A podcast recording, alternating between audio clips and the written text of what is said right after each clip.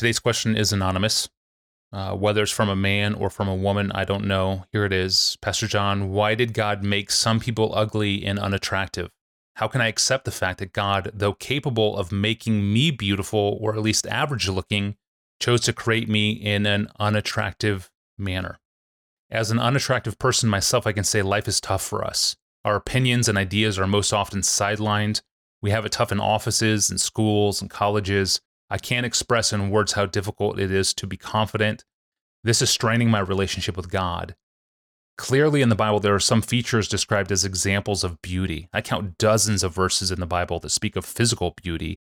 Uh, Moses was a fair and beautiful child. We see that in Exodus 2 2 and Hebrews 11 23.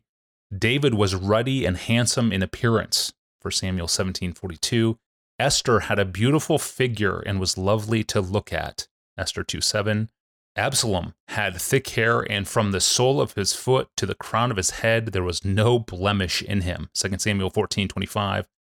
Now, I know God is concerned about what we do with our bodies, and He cares about our bodies. So, why does He make some of us so unattractive? When I hear a question like this, it makes me groan. Partly because I can count on three fingers, maybe, maybe less, the people who have ever called me ugly or handsome. In other words, I groan because I know I'm being asked to speak to a sorrow that I've never tasted. It would, it would be so much easier for me to just ignore this question because I know that when I'm done, many people would have the right to say, But you've never experienced this. Hmm. And that's true.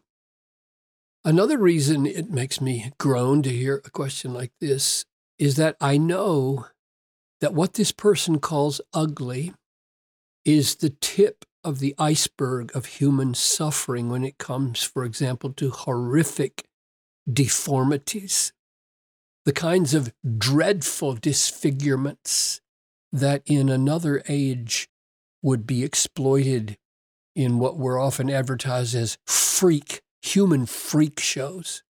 And then there are the kinds of diseases that produce hideous malformations and growths and cankerous, open, unhealable flesh. And then there are ghastly wounds that leave a person in pain the rest of their lives, disabled, unsightly. So as I try to say something biblical, which is all I have any claim to say as far as helpfulness or authority goes, I have all of that in mind. I, I see this question about ugliness as a species of a larger question about disfigurement and disease and deformity and injury. And if anyone thinks this is not relevant for them, keep in mind that you you may not start life ugly, but you may well spend the last year curled up like a in a fetal position, weighing 80 pounds and wearing a diaper. Very few people escape the relevance of this question mm. at some point.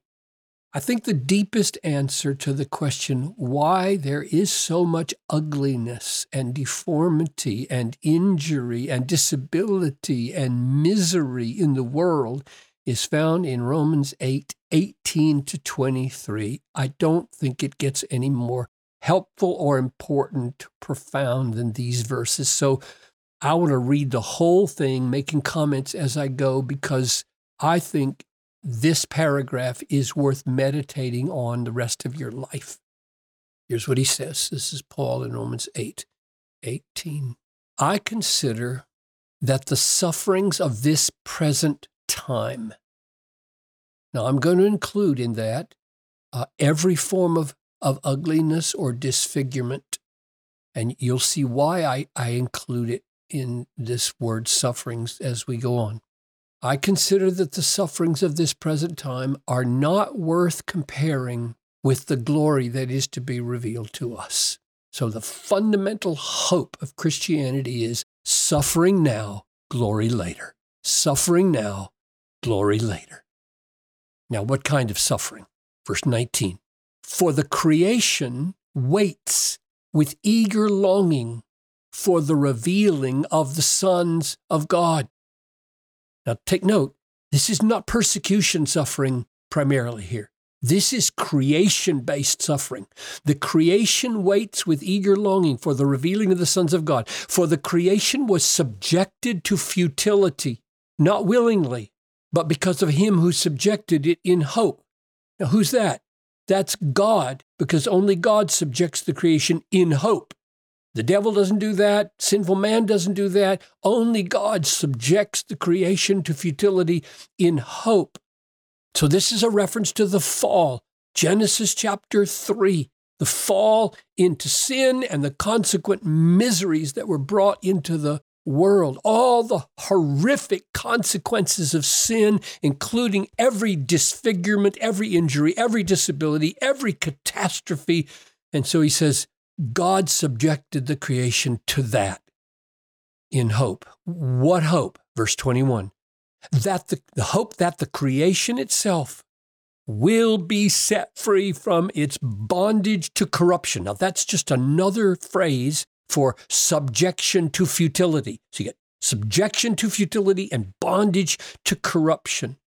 Corruption, the word, decay, ruination, futility, horrors, and obtain, continuing now with the description of the hope, and obtain the freedom of the glory of the children of God. So the physical world, the creation, including our bodies, will share in the glory God has destined for his children. Verse 22 For we know that the whole creation has been groaning together in the pains of childbirth until now. What an image! This is another way of saying subjected in hope. It's as if the creation is pregnant, and all the pain and misery and disfigurement are like cosmic birth pangs. A mother crying out in pain, a world in labor. Verse 23 And not only the creation, but we ourselves. Now, here's where it gets really personal. Not only the creation, but we ourselves who have the first fruits of the Spirit. And you can hear Paul responding to people here who say, Look, I'm saved, I'm redeemed, I'm forgiven, I'm a child of God, I have the Spirit of God in me. How can it be going so bad for me? And he's drawing attention to that. Yes, you too, you too groan inwardly as we wait eagerly for adoption as sons. And here's the phrase the redemption of our bodies. That covers the whole waterfront of aging miseries, disease miseries, disability miseries, ugliness miseries. In other words, he makes explicit that the horrors of groaning and corruption and futility include spirit filled Christians. Our bodies, our bodies, John Piper's body, Tony Reinke's body, everybody's body desperately needs now or will need soon redemption. We feel it in disease, we feel it in aging, and we see it in the mirror, some early, some late. And that redemption is coming. I think that's the most important passage in the Bible for our friend to think about. Ugliness and disfigurement have their roots in the origin of human sin. Now, listen carefully because this could be so easily misunderstood. Not in a person's particular personal sin, but the origin of human sin in Adam and Eve, which infected the whole human race. In his wisdom, God decreed that there would be physical manifestations of the horrors and outrage of sin against God. This does not mean that everyone's disability or everyone's disease or everyone's disfigurement is because of their own sin. John 9 3 makes clear that's not the case. They asked Jesus, Who sinned, this man or his parents, that he was born blind? And Jesus answered, It was not that this man sinned or his parents, but that the works of God might be displayed in him. So the point is, Romans 8 gives a global explanation for why there is such a thing in the world as ugliness. and every form of physical misery. God brought the physical world, the bodily world, into sync, into correspondence with the moral world. He made physical ugliness and misery correspond to moral ugliness and misery, even in some of the most godly people on the planet. Every bodily or material burden in the world should point us to the burden of sin. Every ugliness should point to the ugliness of sin and Satan. Satan is a real secondary cause under God. He is immediately responsible for many physical horrors. Jesus said that in Luke 13, 16. There was a woman bent over for 18 years. So picture her. She's probably walking at a 90 degree angle with a horrible scoliosis. And he says, Ought not this woman, a daughter of Abraham, whom Satan bound for 18 years, be loosed? So all physical ugliness and deformity and misery points to the moral ugliness and deformity of sin and Satan. And then Within that global sorrow and corruption and futility, God saves sinners and promises new bodies at the cost of his son's life.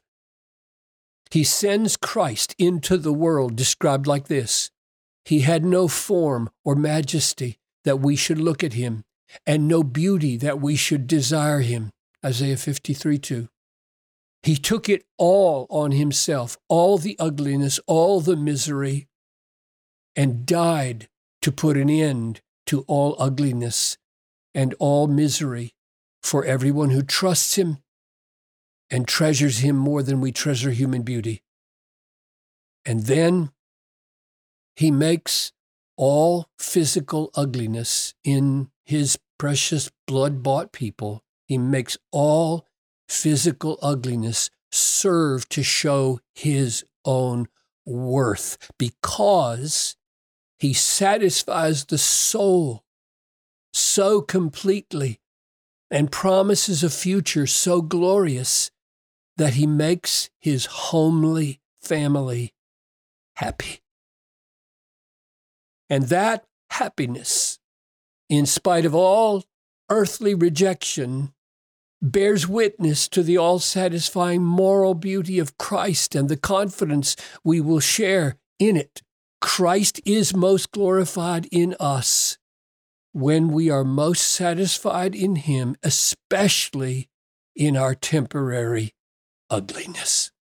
Yeah, thank you, Pastor John. That's a good word, pointing us back to the satisfaction that we have in Christ and uh, in the beauty of His cross, the beauty in the ugliness of the cross, and in His crucifixion. Thank you for joining us today. You can ask a question of your own. You can search our growing archive or subscribe to the podcast. You can do all of that at desiringgod.org forward slash ask Pastor John. Well, speaking of delighting in God, that's the topic next time. How do we experience more joy in God, especially when we feel stuck? It's a part of Christian hedonism that really often goes unnoticed, and we're going to talk about it next time. I'm your host, Tony Reinke. We'll see you back here on Wednesday.